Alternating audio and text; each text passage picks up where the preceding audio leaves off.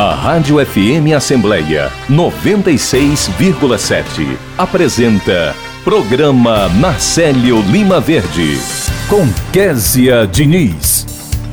E no programa desta terça-feira a gente conversa com o presidente do Instituto de Desenvolvimento do Trabalho, Vladson Viana, que destaca as expectativas de vagas temporárias para a alta estação.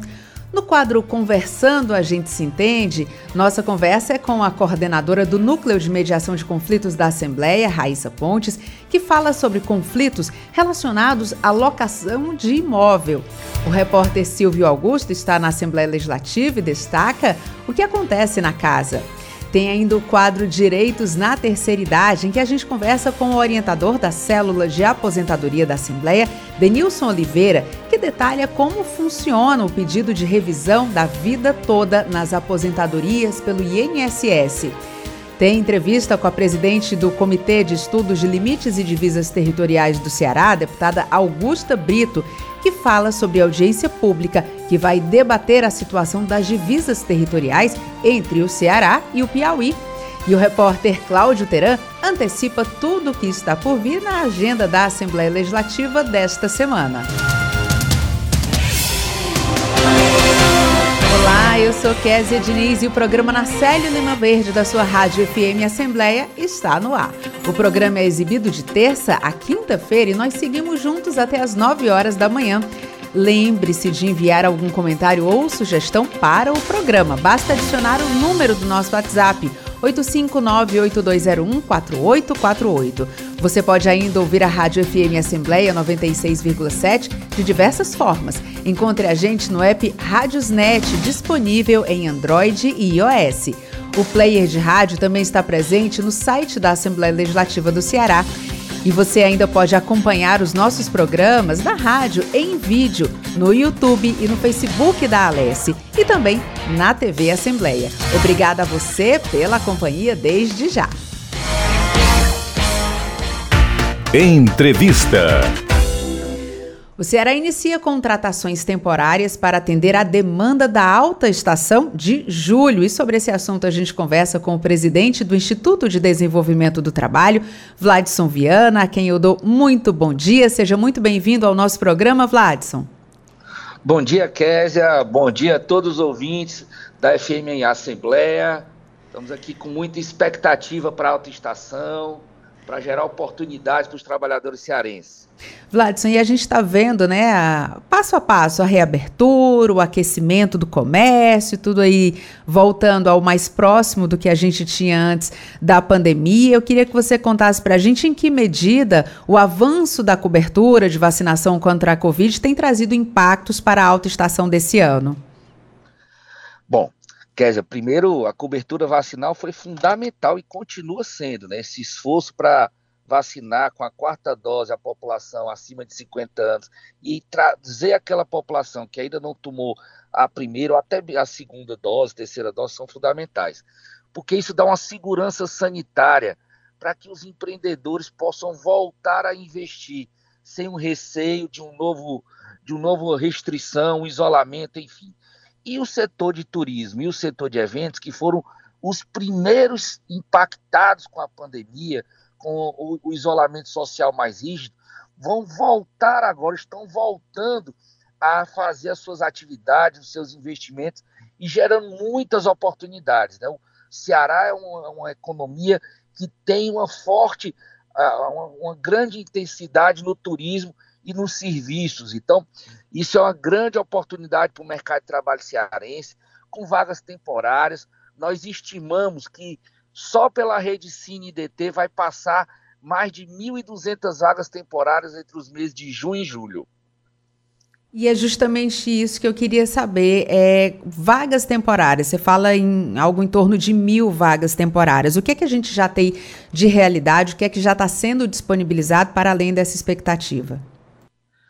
Bom, essas vagas temporárias elas iniciaram já desde o início, desde a segunda quinzena de maio.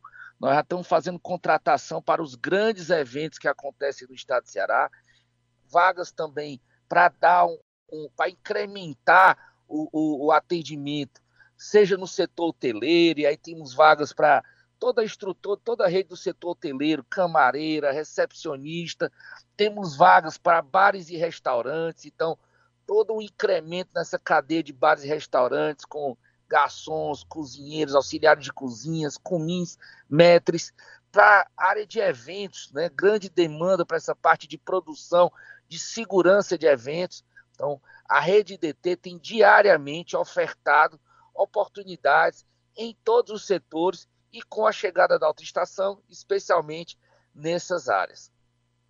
A gente sempre fala, né? Um temporário pode virar definitivo. A pessoa tem que agarrar essa oportunidade. Vocês dão essa orientação também? Com certeza, Kézia. A gente sempre trabalha com o, esse profissional que nos procura na rede DT, que ele tem que se dedicar aos compromissos, às metas daquela empresa. Porque nas nossas, na nossa série histórica, nos nossos dados, em torno de 20% desses trabalhadores são efetivados após o contrato temporário.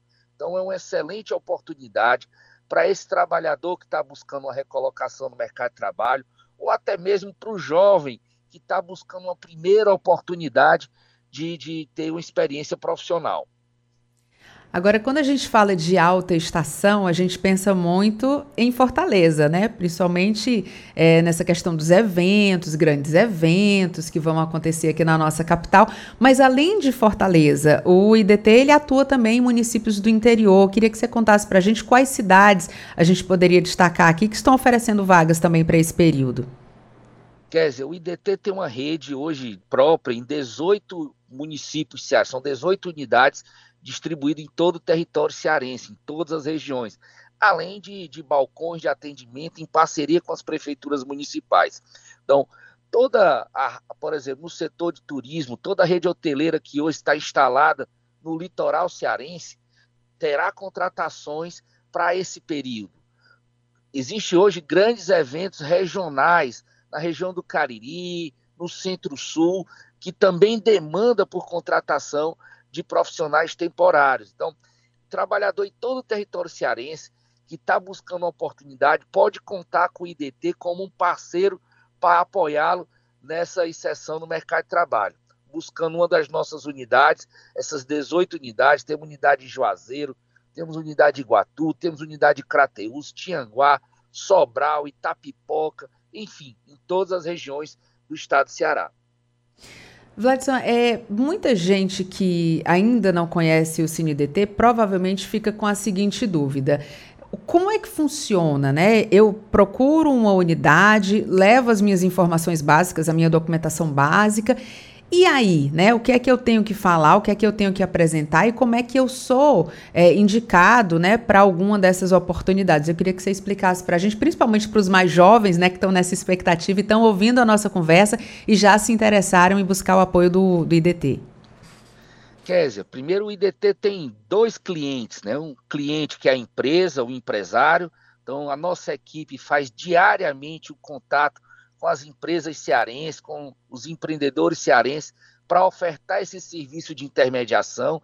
Então, a gente prospecta vagas que serão oferecidas na nossa rede para o conjunto dos trabalhadores. O que é que eu sempre oriento? Primeiro, esse trabalhador que está buscando a recolocação é não perder a esperança e continuar persistindo nessa busca. Então, olhar o nosso portal idt.org.br, lá nós disponibilizamos todas as vagas que estão sendo ofertadas na rede, atualizadas diariamente, duas vezes, durante no final da manhã e no final da tarde, para manter sempre essas vagas atualizadas.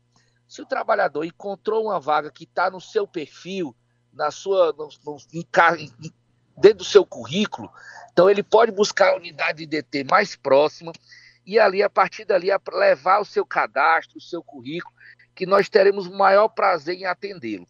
Nós sempre orientamos que é fundamental esse trabalhador manter o seu currículo atualizado com seus dados pessoais, profissionais, né, suas experiências e qualificações, porque isso ajudará a nossa equipe a encontrar a melhor vaga no seu perfil.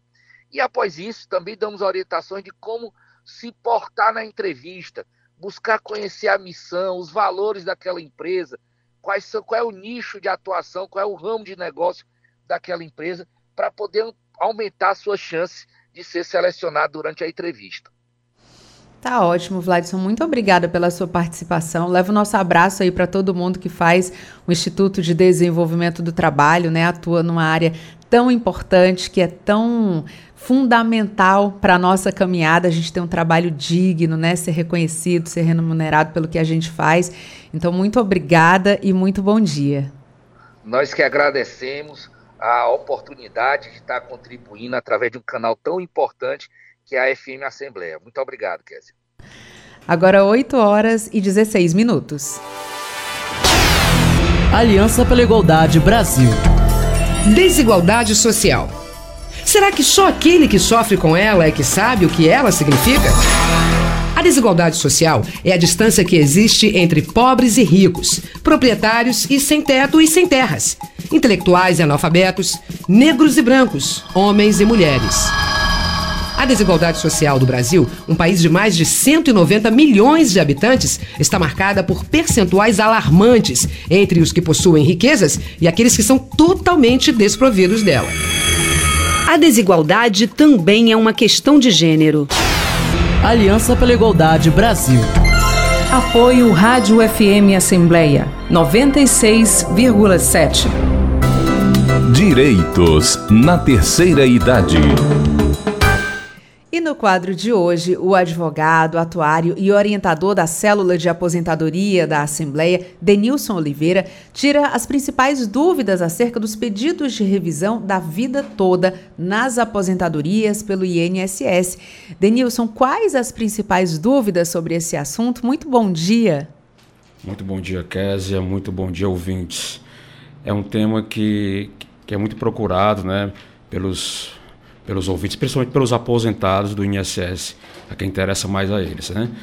O que é que acontece? A revisão da vida toda é naqueles casos em que o aposentado ele acha que o valor está errado, o valor poderia ser maior da sua aposentadoria, então ele solicita essa revisão da vida toda. Por que, que é a vida toda? Porque pega todo o período em que a pessoa trabalhou.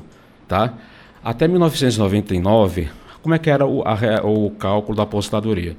Você pegava os últimos meses em que a pessoa trabalhou, mais especificamente os últimos 36 meses, é, era feita uma média desses valores e daí chegava-se ao valor da aposentadoria. Em 1999, com a Lei 9876, tá? 26 de novembro de 1999, mais precisamente, isso mudou.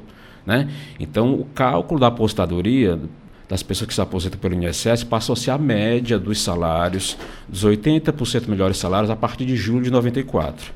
Então, é, pode ser, né, dependendo de alguns casos, que o aposentado que tenha trabalhado, contribuído antes de 94, ele se sinta prejudicado porque ele tinha um, um, bom salário, né? E esse salário não entrou no cálculo da aposentadoria dele, tá?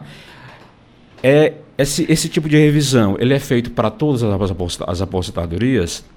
Não. Tá? Aquelas aposentadorias concedidas entre a data dessa lei, 26 de 11 de 1999, até 12 de novembro de 2019, que foi a data da última reforma da Previdência. Outro detalhe importante, tá? é, é preciso ver se já passou o prazo do aposentado é, requerer tá? qualquer tipo de revisão. A lei estipula um prazo de 10 anos. Então, é, a partir do momento que a pessoa se aposenta, ela tem 10 anos para entrar com qualquer tipo de revisão da sua aposentadoria. E como é feito, você, o ouvinte pode estar se perguntando, como é que é feito esse tipo de pedido? Somente pela via judicial. Tá? O aposentado tem que procurar um advogado, se ele não tiver condições financeiras, ele pode procurar a Defensoria Pública da União, já que esse tipo de ação corre lá na Justiça Federal. Tá? Não, é, não, não, não diz respeito aí à competência da Defensoria Pública do Estado, é da Defensoria Pública da União. Então, tem que estar tá dentro desse período, no caso dessa que você está falando da vida toda, tem que estar tá dentro desse período que você colocou e não pode ter ultrapassado o período de 10 anos, 10 anos do momento isso. da aposentadoria. Exatamente. Então, por exemplo, se o aposentar se aposentou lá em, em maio de 2010, então ele teria até maio de 2020 para entrar com algum tipo de ação de revisão. Tá? Cabe esclarecer aqui também que por meio do meu INSS, por meio do aplicativo do meu INSS, por meio do, do telefone 135, é possível que o aposentado faça também algum tipo de revisão, mas não é a revisão da vida toda. A revisão da vida toda somente se dá por meio da via judicial. Uhum. Denilson, no caso, né? É, eu, eu fiz, vou fazer a minha revisão da vida toda, estou dentro desse período, fiz e tal, e o INSS acabou identificando que o que eu deveria receber é um valor maior do que o que eu estou recebendo. Eu vou receber o retroativo disso ou aí é uma outra ação? É, aí é outra ação, tá? Mas é, é, é geralmente a gente, é, o, o, aposentado ele tem direito aos últimos cinco anos, ele não tem direito ao valor, ao valor total, tá?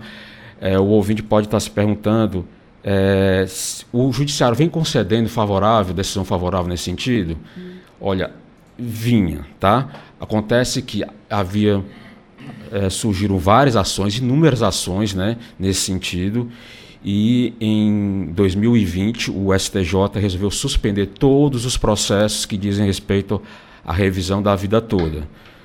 Tá? É, o STJ ele se posicionou no sentido de que era necessário haver uma decisão do Supremo Tribunal Federal, que é a nossa última corte, né, a última instância, para saber se realmente os aposentados fariam jus a esse, esse tipo de, de benefício, né, o benefício da revisão da, da vida toda. Acontece agora no começo do ano, em março, o, o Supremo ele se posicionou favorável aos, ao pedido dos aposentados, uma decisão apertada, 6 a 5, tá?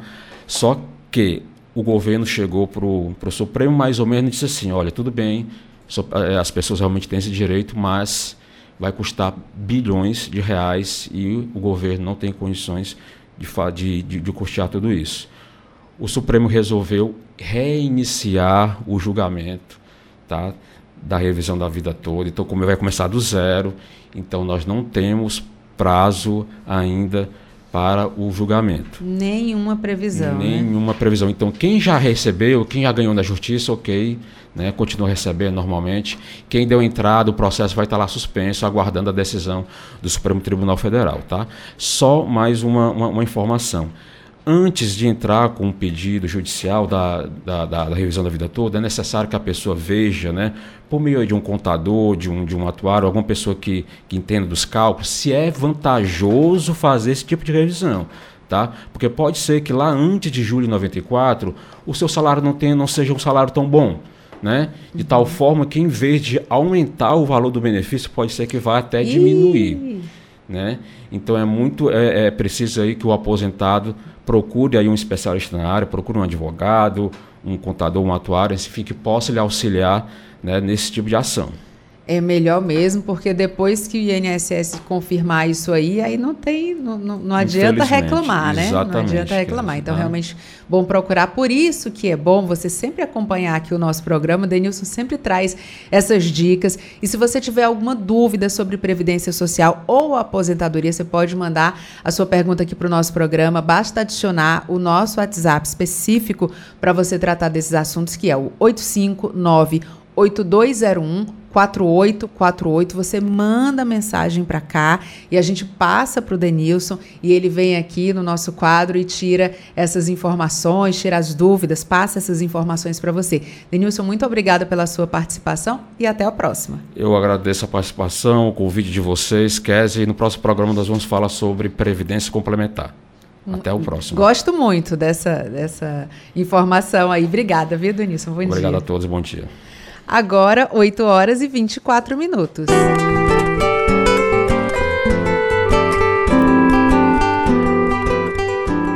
A idade não impede a criação, a criatividade. Quando você está no auge da sua possibilidade física, você pode fazer um monte de coisas. Depois, você vai substituindo, digamos, essa, esse vigor físico por uma inteligência maior das situações. Por dentro é difícil se sentir velho. Porque eu não sei o que é se sentir velho. Tem as doenças do velho? Tem. Então, se isso é velhice, tá bom. Agora, se sentir, ter a tua cabeça como se você não pode mais fazer nada. Não, eu não tenho. Isso, a surpresa quando a velhice se acusa é porque você não está sentindo nada disso. Aí você é pego de surpresa. Apoio Rádio FM Assembleia 96,7. Você ouve Programa Narcélio Lima Verde, com Késia Diniz. Conversando, a gente se entende. E no quadro de hoje, a coordenadora do Centro de Mediação e Gestão de Conflitos da Assembleia, Raíssa Pontes, detalha como a mediação pode auxiliar os casos de conflitos relacionados à locação de imóvel. Raíssa, primeiro quero agradecer a sua presença, a sua participação aqui. Seja mais uma vez muito bem-vinda ao nosso programa. Bom dia, muito Bom obrigada dia. pela oportunidade. Eu que agradeço a todos vocês. Raíssa, conta pra gente quais as novidades nessa área da mediação em conflitos que envolvem o aluguel de imóveis. Bom, nós pensamos, primeiramente eu gostaria de falar que nós pensamos nesse assunto específico relacionados a imobiliário, que é a locação de imóveis, nesse caso em espécie, porque nós recebemos muitos casos lá no centro relacionados a imobiliário.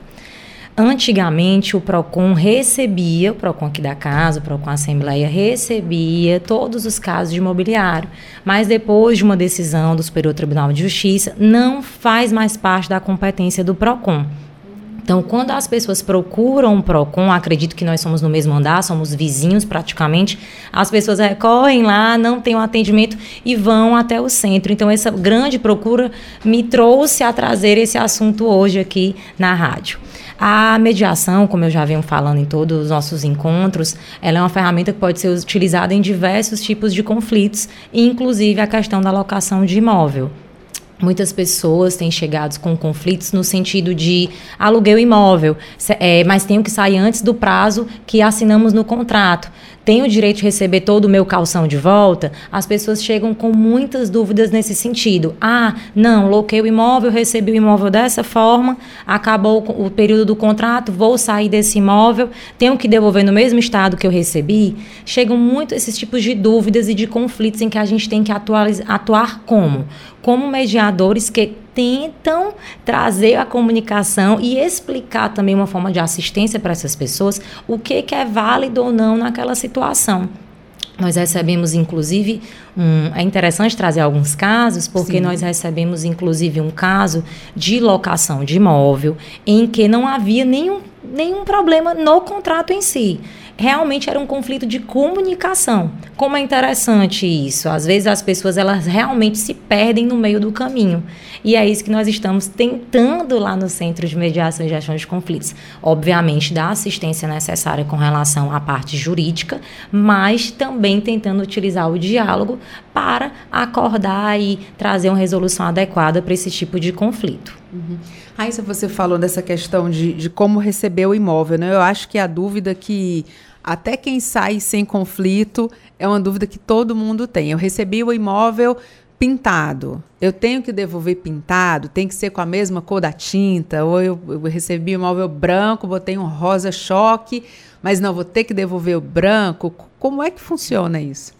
Geralmente, quando nós, qualquer pessoa, né, loca um imóvel, nós fazemos um contrato, né? A gente avalia o contrato em algumas cláusulas e essas cláusulas vão reger todo eh, o seu período de estadia de posse naquele imóvel.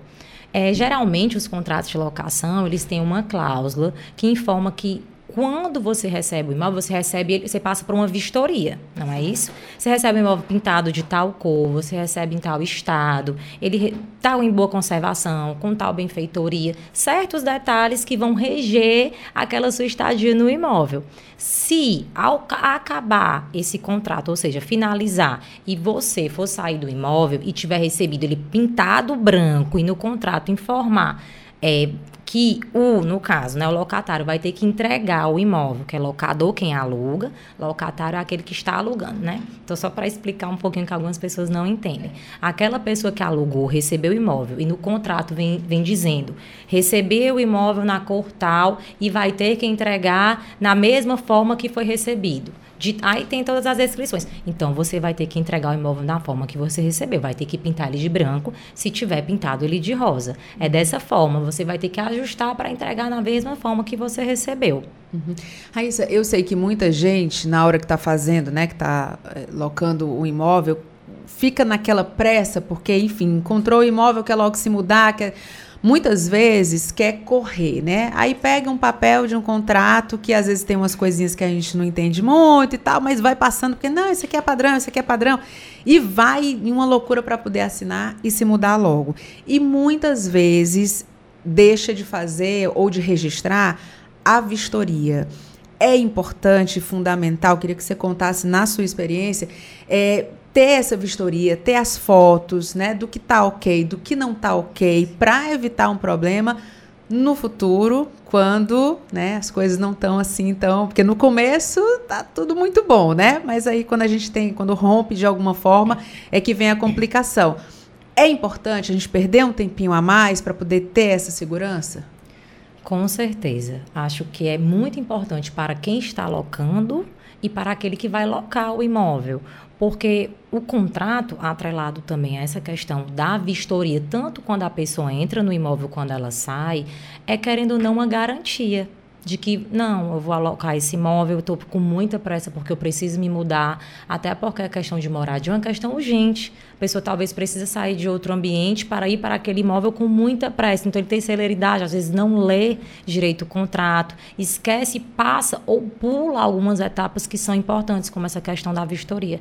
É muito importante que quando uma pessoa for locar o imóvel, ela observe de que a vistoria é necessária para observar o estado daquele imóvel, o estado de conservação, o que vai ser preciso fazer para entrar, se vai ser descontado do aluguel, do início do aluguel, se vai ter alguma reforma para ser feita, de quem vai ser a responsabilidade, quais são as suas responsabilidades como locatário, quais são as responsabilidades do locador. Então é importante o quê? Que tanto o contrato seja lido com calma, seja questionado se a pessoa tiver alguma dúvida.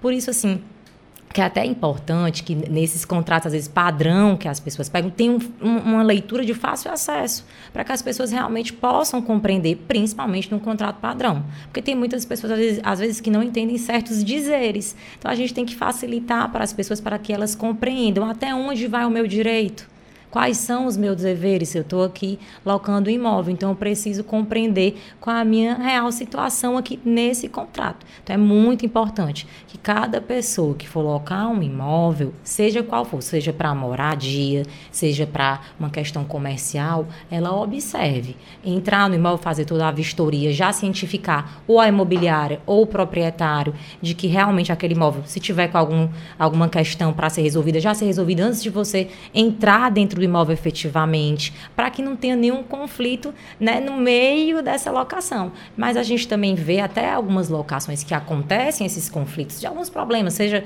precisa de uma benfeitoria, né, ou precisa de uma reforma, enfim, algo que for, e as pessoas conseguem se resolver até mesmo pelo que está na cláusula ali do contrato porque, como eu falei anteriormente, é uma garantia para as pessoas, tanto para o proprietário, para a imobiliária, quanto para aquela pessoa que está alocando o imóvel, porque dá uma segurança a mais de que aquilo dali vai ser cumprido daquela forma, né? Uhum. Agora, Raíssa, por exemplo, você assina um contrato, normalmente o padrão são dois anos, né? Acho que para comercial são dois anos, enfim, você pode até dizer melhor do que eu. Você assina um contrato e aí o proprietário do imóvel decide que vai vender, receber uma proposta e vai vender. Eu tenho o contrato para ficar dois anos ali. Ele pode me tirar dali? Mesmo me pagando uma multa, por exemplo? Certo. É uma pergunta, pergunta bastante difícil. interessante. Não, mas bem interessante. Eu acho que muitas pessoas podem ter essa dúvida e é até bacana. O locatário, no caso quem está alugando, ele tem direito de preferência sobre essa venda. Ele até pode, certo? O proprietário, imobiliário, até pode vender esse imóvel, mas o locatário tem direito de preferência sobre aquele imóvel. Então tem algumas regrinhas, né, que a lei realmente utiliza para quê? Para que o locatário tenha segurança dele, né, de ser notificado, de ter consciência de que aquele imóvel vai ser vendido, de ter um prazo para sair, tem que ter uma justificativa plausível realmente para tirar a pessoa daquele imóvel para vender, até porque a gente sabe assim, que a venda de um imóvel ela não é feita em um mês, não é tão rápida é, assim, é. né? Independente se for uma questão é, comercial, né, uma locação comercial ou uma locação residencial. Esses, vamos supor, você até perguntou, ah, existe um contrato padrão, existe um prazo. Geralmente, assim, quando é, é padrão mesmo, a gente até vi para casos é, é, de residência mesmo, é um ano Geralmente tem muitos padrões nesse sentido, mas muitas pessoas também se utilizam de dois anos ou três anos. Depende muito da realidade ali daquela situação, né? A gente vê muito hoje a locação de temporada, que eu também não vou trazer muita coisa, que a gente vai falar sobre isso posteriormente. Né? Muitas uhum. pessoas hoje locam por, por, por, prazos menores com essas locações de temporada. Então, assim, a pessoa tem que observar o quê? Sou dona do imóvel, vou querer vender esse imóvel, seja por uma dificuldade financeira, seja porque realmente eu estou precisando vender por outro motivo, vou mudar de país, não tenho mais interesse de continuar com esse imóvel, de deixar alocado. Tenho que ter motivos realmente para vendê-lo. E se for vendê-lo, o direito de preferência é de quem está residindo no imóvel, que no caso é o locatário, que é quem foi quem locou esse imóvel naquele momento. E existem trâmites que têm que ser seguidos, né? Obviamente, você vai notificar a pessoa, vai dar o prazo para ela responder, se ela tem interesse ou não em comprar esse imóvel. Se ela não tiver interesse, vai ter que dar um prazo para ela se retirar do imóvel. Existe toda também uma questão, a gente está falando aqui muito juridicamente, mas existe uma questão até mesmo que a mediação pode entrar nesse quesito. Não, é, loquei o imóvel, o proprietário, a imobiliária me informou que vai ter que vender esse imóvel, estou numa situação complicada. Será que a mediação pode me ajudar? Pode. Pode trazer o caso para a gente, a gente tentar dialogar para ver como é que fica. Quem sabe a imobiliária ou o proprietário até tenha outro imóvel que possa alocar para essa pessoa. A gente tem que pensar em diversas possibilidades, entendeu? E tentar ajudar mesmo essas pessoas que se encontram nesse tipo de situação. Raíssa, você falando, e foi me surgindo aqui uma dúvida que de repente pode ser que seja uma demanda bem específica da mediação, que eu acho que combina muito com mediação, é, e a gente pode até aprofundar em outro programa, mas é, eu queria que você antecipasse aqui para gente sobre kitnets. Porque quando a gente fala em locação, né, de, principalmente para moradia, é, a gente tem um contrato e tudo mais. A gente tem visto um fenômeno no Brasil de kitnets, né? Todo canto que você olha, todo mundo que tem uma casinha ali, constrói três, quatro, cinco apartamentos pequenininhos, viram kitnets. Eu sei que é diferente de um condomínio, por exemplo, tá, até a própria moradia ela é diferente, é, mas a, a, o núcleo de mediação tem recebido muitas dessas demandas relacionadas a moradia em kitnet é uma coisa que já vem chegando para vocês? Vocês estão observando é, algumas coisas? Porque imagino que o problema de um normalmente se repete para outro, né? Vocês estão recebendo essas demandas?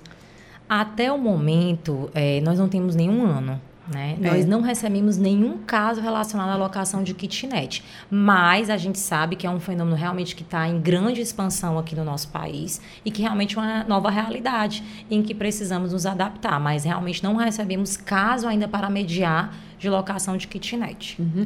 Até porque não tem contrato, né? Acho que as pessoas fazem ali uma coisa mais. É, elas se automediam, né? Elas já fazem ali o. Mas, enfim. Agora, Raíssa, qualquer outra situação em que seja necessária a mediação, conta, renova aqui para os nossos ouvintes como é que as pessoas podem ter acesso a esse serviço aqui na Alesse.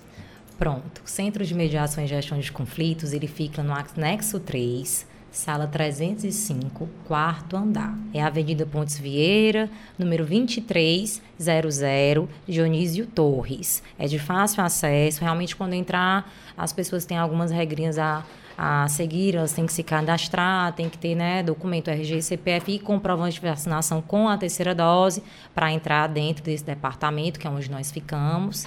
E nossos telefones é o 2180 6513 ou 2180 6514. Estamos disponíveis e estamos também com a grande novidade é, que em breve vai realmente ser assim aberto para o público, para a sociedade, para as pessoas, é que nós vamos estar recebendo demandas virtuais.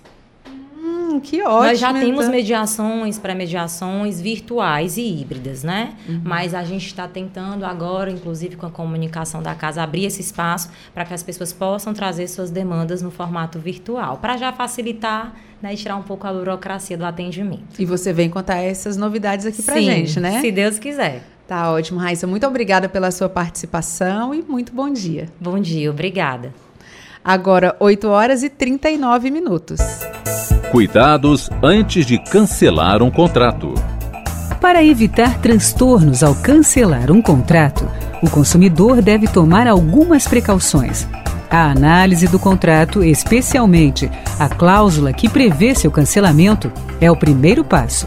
Veja em quais situações está prevista a suspensão do serviço contratado e como terá de proceder. Confira de que forma pode ser feito o cancelamento. Se há, por exemplo, multa, descontos, carência. Nos casos em que não se especificar condições para desistência, é aconselhável informar-se com antecedência e solicitar que estas circunstâncias sejam registradas por escrito.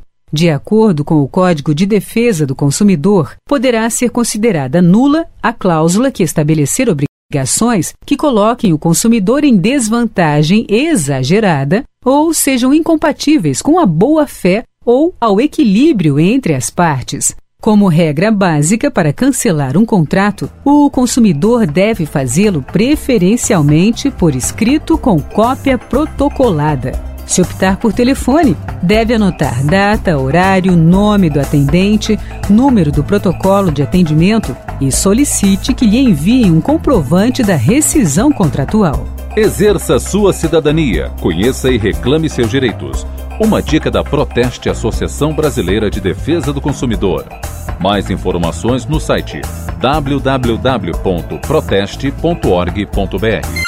Apoio Rádio FM Assembleia 96,7. Você ouve Programa Narcélio Lima Verde com Késia Diniz. Entrevista. Uma audiência pública debate a situação das divisas territoriais entre os estados do Ceará e do Piauí, com destaque para o distrito de Cachoeira Grande e Poranga. Vamos detalhar esse assunto com a presidente do Comitê de Estudos de Limites e Divisas Territoriais do Ceará, deputada Augusta Brito. Deputada, seja muito bem-vinda ao nosso programa. Bom dia. Bom dia, bom dia a todos os ouvintes, bom dia a você, bom dia a todos que estão aí conjuntamente, né, participando desse programa, que eu tenho o prazer de compartilhar e assistir todos os dias. Prazer é todo nosso. Deputada, conta pra gente quais as expectativas para esse debate que está agendado agora para o dia 27 de junho lá em Poranga. Bem, é uma ação judicial que já está tramitando aí desde 2011, né, que nós já que já conversamos e debatemos esse assunto desde 2011, 2019, quando a gente assumiu a presidência desse comitê. E o que tem de novidade sobre esse processo, mais recentemente falando sobre isso, é que a PGE, né, através do governo do estado, através da procuradora doutora Camille, ela entrou com a, com a, com a petição para que os municípios que estão dentro, diretamente, né, dentro desse litígio, possam entrar também no processo como é, amigos cures. E também pedindo para que o IBGE possa também entrar né, nesse processo, até porque já tem um levantamento que foi feito é, em 2010, 2011 pelo IBGE, que não foi aceito pelo, pelo Piauí, que é onde o IBGE fez um estudo visitando, né, todas essas áreas aí de litígio e conversando também com a população, especialmente vendo essa questão do sentimento de pertencimento daquelas pessoas que estão envolvidas nessas áreas de conflito. Então, o que tem de novidade sobre isso é que a PGE né, está fazendo esse novo pedido e que atentamente o governo do estado, através da nossa governadora Isolda Sela, também vem né, acompanhando passo a passo tu, tudo que vem acontecendo no processo jurídico. Como nossa governadora mesmo já vem falando, o direito é um direito bom, mas que isso não impede que a gente fique, com certeza, é, atentos, né, e buscando aí novas informações, novas é, contribuições que possam também vir a, a fortalecer essa defesa do nosso estado do Ceará. Deputada, quando a, a, governadora Isolda Sela né, foi conversar com a ministra Carmen Lúcia, a gente ficou aqui numa grande expectativa. Obviamente, ela foi ali com, né, com todo o suporte, inclusive com informações é, da própria comissão aqui da Alesse, que a senhora preside. Então, assim, ela foi com muitas informações para poder defender o nosso Ceará. Como é que foi esse retorno? É, o que é que a senhora sentiu ali desse diálogo que aconteceu entre o Ceará, levando essas informações para a ministra Carmen Lúcia? Bem, nós estivemos é, em uma audiência pública, a última audiência pública que foi na cidade de Tianguá, onde foi é, convocada né, provocada pelos vereadores da, da cidade Tiveram várias participações, inclusive deputados também que acompanharam aqui da Assembleia Legislativa, deputado Marcos Sobreira, deputado Queiroz Filho, deputado Sérgio Aguiar, estiveram de forma presencial nessa audiência pública.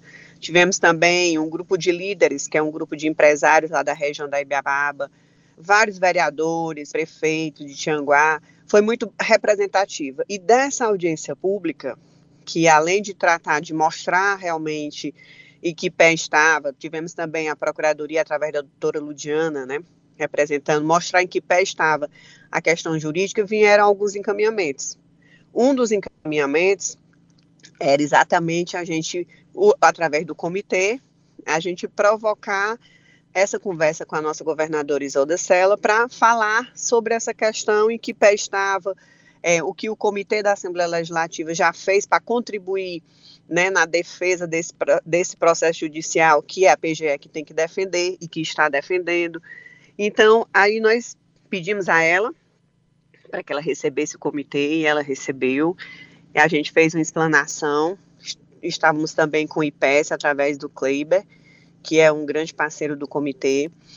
E alguns deputados também participaram, o deputado Crise, o deputado Salmito, Queiroz, deputado Júlio César Filho, estiveram presentes também nesse momento, a, com a nossa governadora Isolda Sela, onde foi apresentado, foi feito um resumo, desde a questão histórica, que nós também tivemos o prazer de uma audiência pública participar com um grande historiador, descobrir um grande historiador da cidade de Tianguá, João Bosco, que vem contribuindo imensamente com documentos históricos importantíssimos para fortalecer também essa defesa, essa nossa defesa do estado do Ceará. Inclusive, vamos até fazer o lançamento de um livro dele que trata especificamente é, dessa questão, é, dessa divisa, do litígio, com vários documentos históricos. Então, é, a nossa governadora nessa reunião saiu com esse encaminhamento. Vou fazer uma visita à ministra Carmen Lúcia para mostrar, né, junto com a doutora Camille, doutora Ludiano, para mostrar essa questão desse processo jurídico, que é realmente um processo que o direito é bom, como ela sempre repete, mas eu vou falar também, quero levar um pouco do sentimento de pertencimento da população do estado do Ceará, de permanecer sendo cearense. Então, ela está vendo muito essa questão de respeitar é, a vontade da população, especialmente essa, essa que está dentro do litígio diretamente. E de lá, ela disse que foi uma conversa muito boa. Né? Obviamente, a ministra não pode se manifestar né, de, uma forma a, a já é, antecipar né, o julgamento ou sua decisão que seja, mas ela viu de uma forma muito positiva pela, pela forma que a ministra tratou, né, de uma forma imparcial, mas ouviu e prestou atenção, enfim. Eu acho que foi muito válido, e não só essa ida da nossa governadora é, para tratar sobre essa questão, que é o principal processo judicial que o Estado do Ceará está defendendo hoje, é essa questão, porque não mexe só com a região da Ibiapaba, especialmente, com os municípios que estão dentro do litígio, mas com o estado do Ceará como um todo.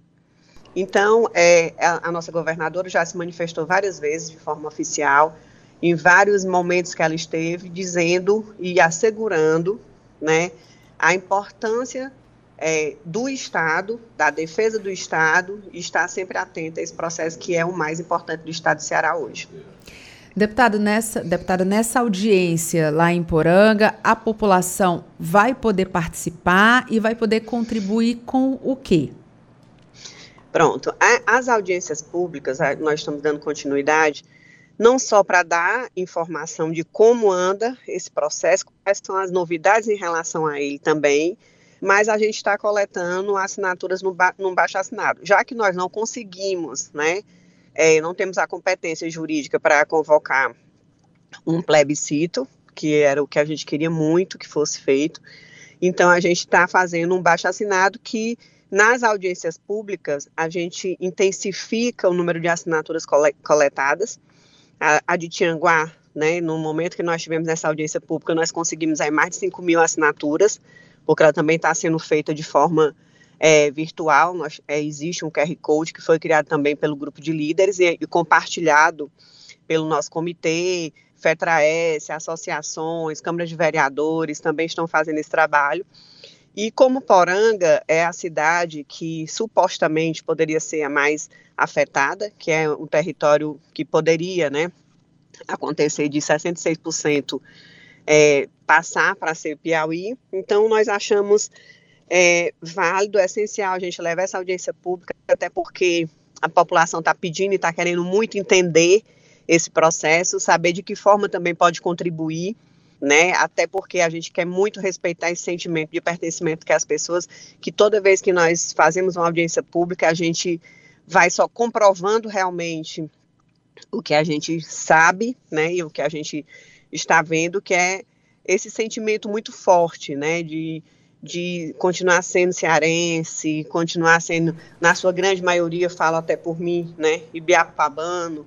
Então, é um sentimento muito forte que mexe muito, inclusive, esse grupo de líderes que são empresários tinha uma insegurança muito grande, até de fazer novos investimentos na região, se não tiver realmente, como eles foram atendidos pela Procuradoria do Estado, é, vamos, estamos, tentando até a própria governadora também receber esse grupo de empresários da região para realmente tranquilizar no que é possível, né? E também deixar certo e claro que o governo do estado, através da governadora e da procuradora, doutora Camila, estão acompanhando esse processo com muito empenho muita dedicação.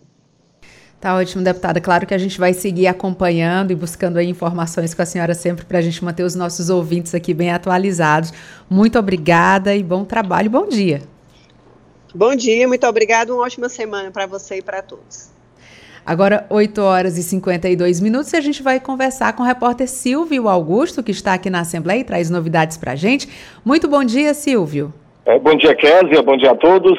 O CIE está com 331 vagas de estágio e 147 vagas de aprendizagem abertas na Grande Fortaleza. Para dar mais detalhes sobre estas vagas de estágio, vamos conversar com a Juliane Xerez, ela que é consultora de atendimento do CIE. Bom dia. Muito bom dia, é isso mesmo. Estamos com diversas oportunidades para Fortaleza e região metropolitana. É, atualmente estamos com mais de 300 vagas de estágio. Essas oportunidades elas são muito voltadas para estudantes de administração, marketing, publicidade, contábeis, arquitetura e diversos outros cursos. E também vagas de aprendizagem, que são aquelas oportunidades voltadas para os estudantes de nível médio ou médio completo. Para que esse estudante possa participar dessas oportunidades, basta que ele entre no nosso portal www.cie.org.br, faça seu cadastro e já consiga se autoencaminhar para as oportunidades para que ele possa participar das entrevistas nas empresas. Nesta etapa dessas inscrições para a maioria para o curso de administração, vocês também oferecem vagas para, outros, para, para, para outras áreas? Sim, com certeza. A área da saúde, as engenharias, a área jurídica, todos têm oportunidades dentro do CIE. Quem quiser mais informações? Pronto, para mais informações pode acessar o nosso portal ou entrar em contato conosco no 3003 2433, nossa central de atendimento ao estudante. Onde fica localizado o CIE? O CIE fica localizado na Barão de Estudas, Avenida Barão de Estudas, número 2360, Torre Quixadá. Nosso atendimento funciona de segunda a quarta, de 9 às 4, presencial. Muito obrigado. Conversamos com Juliane Xerez, consultora de atendimento do CIE, que está oferecendo 331 vagas de estágio e 147 vagas de aprendizagem abertas para Fortaleza e região metropolitana. Rádio FM Assembleia com você no centro das discussões. Obrigada pela sua participação, Silvio. Agora 8 horas e 54 minutos. Direito da criança. Direito do idoso. Direito do consumidor. Direito das vítimas de violência. Direito à igualdade. Direito à liberdade. Direito a ter direito. A assistência jurídica integral e gratuita é um direito de todos e um dever do Estado. Procure a Defensoria Pública. Apoio Rádio FM Assembleia 96,7. Você ouve Programa Narcélio Lima Verde com Késia Diniz. Estamos de volta, agora 8 horas e 55 minutos, e a gente vai direto conversar com o repórter Cláudio Teran, que está na linha com a gente, traz novidades. Cláudio Teran, muito bom dia. Muito bom dia, Kézia Diniz, bom dia a você, bom dia ao amigo ouvinte da nossa FM Assembleia. O que é que você conta de novidade nesta terça-feira, Cláudio Teran? Kézia está bem movimentada a Casa do Povo nesta, nesta terça-feira. O Move Ceará vai realizar um grande encontro no o auditório Murilo Aguiar começa daqui a pouco e vai debater as principais demandas e ações para o desenvolvimento econômico na região metropolitana de Fortaleza. Participam representantes dos municípios de Aquiraz, Calcaia, Cascavel, Chorozinho, Eusébio, Fortaleza, Guaiúba, Horizonte, Itaitinga, Maracanaú, Maranguape, Pacajus, Pacatuba, Paracuru, Paraipaba, Pindoretama, São Luís do Curu, São Gonçalo do Amarante e Trairi. Somando todos esses municípios, Kézia, nós temos mais da metade da população cearense. Portanto, essa audiência pública, esse encontro do Move Ceará, vai ser um dos mais significativos de todos que foram realizados até agora. A CPI, que investiga as associações militares, recebe daqui a pouco o senhor Kleiber Barbosa Araújo, ele é presidente da Associação dos Profissionais de Segurança, APS. Essa, essa audiência pública tem tudo para ser muito tensa, porque a primeira oitiva dele foi assim, foi bastante tensa. Na recepção aos deputados lá na APS, o Kleiber deu declarações muito fortes contra a, a comissão parlamentar de inquérito.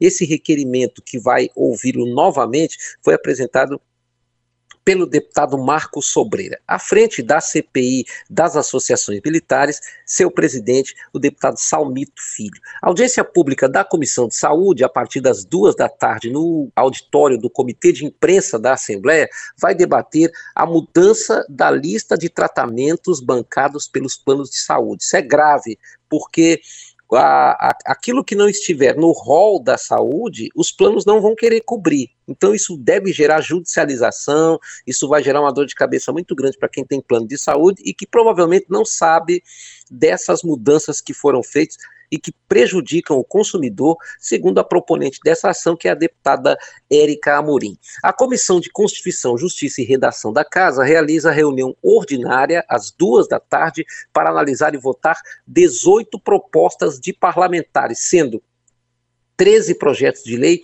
5 de indicação, à frente da CCJ, o deputado Romeu Aldigueri. E no final da tarde, ali comecinho da noite, a partir das 18 horas, tem sessão solene no plenário 13 de maio para entrega de homenagens às boas práticas de gestão na assistência social.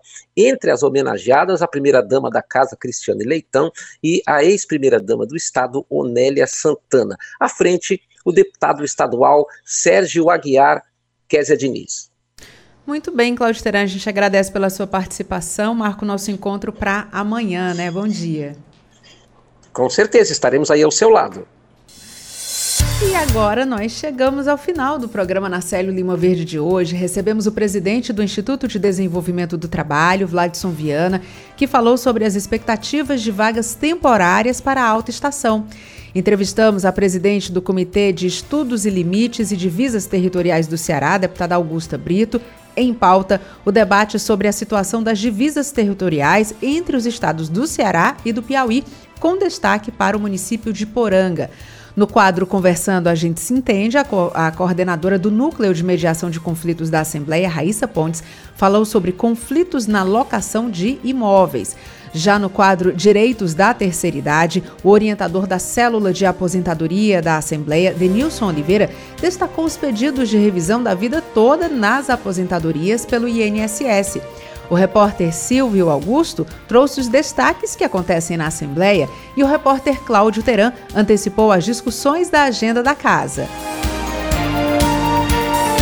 Muito obrigada por nos acompanhar juntinho do rádio. Para você que nos acompanha nas redes sociais, a produção também está sendo veiculada no YouTube e no Facebook da Assembleia Legislativa. Também estamos em podcast. Você pode nos encontrar nas principais plataformas de áudio, como o Spotify, Deezer, Apple Podcasts e Google Podcasts. Basta procurar Rádio FM Assembleia e se inscrever. Além de mim, Kézia Diniz, a equipe do programa Narcélio Lima Verde reúne na coordenação Tarciana Campos, na produção Laiana Vasconcelos, repórteres Silvio Augusto e Cláudio Teran, direção de vídeo Rodrigo Lima, operação multimídia César Moreira. A coordenação de programação é de Ronaldo César e a supervisão é de Rafael Luiz Azevedo. Para participar do nosso programa enviando algum comentário ou sugestão, anote o número do nosso WhatsApp: 859-8201-4848. Obrigada a você que nos escuta pela audiência. O programa Narcélio Lima Verde volta amanhã. Até lá. Tchau.